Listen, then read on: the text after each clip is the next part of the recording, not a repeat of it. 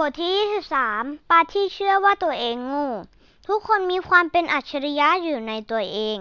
ไม่ด้านใดก็ด้านหนึ่ง แต่ถ้าคุณตัดสินใจความสามารถของปลาด้วยการดูว่าปลาปีนต้นไม้ได้หรือไม่ปลาก็คงต้องใช้ชีวิตอยู่ด้วยความรู้สึกที่ว่าทำไมมันช่างโง่เสียเหลือเกิน คำพูดด้านบนเป็นคำพูดของอัลเบิร์ต ไอน์สไตน์ อ่านแล้วก็คิดถึงเด็กๆ เด็กบางคนก็มีความสามารถด้านใดด้านหนึ่ง อาจจะถนัดกีฬา ดนตรี ศิลปะ แต่สังคมไทยมักจะวัดความสามารถของเด็กที่คะแนนสอบและเกรดที่ได้ จริงๆ แล้ว ความสามารถของคนเรานั้นหลากหลาย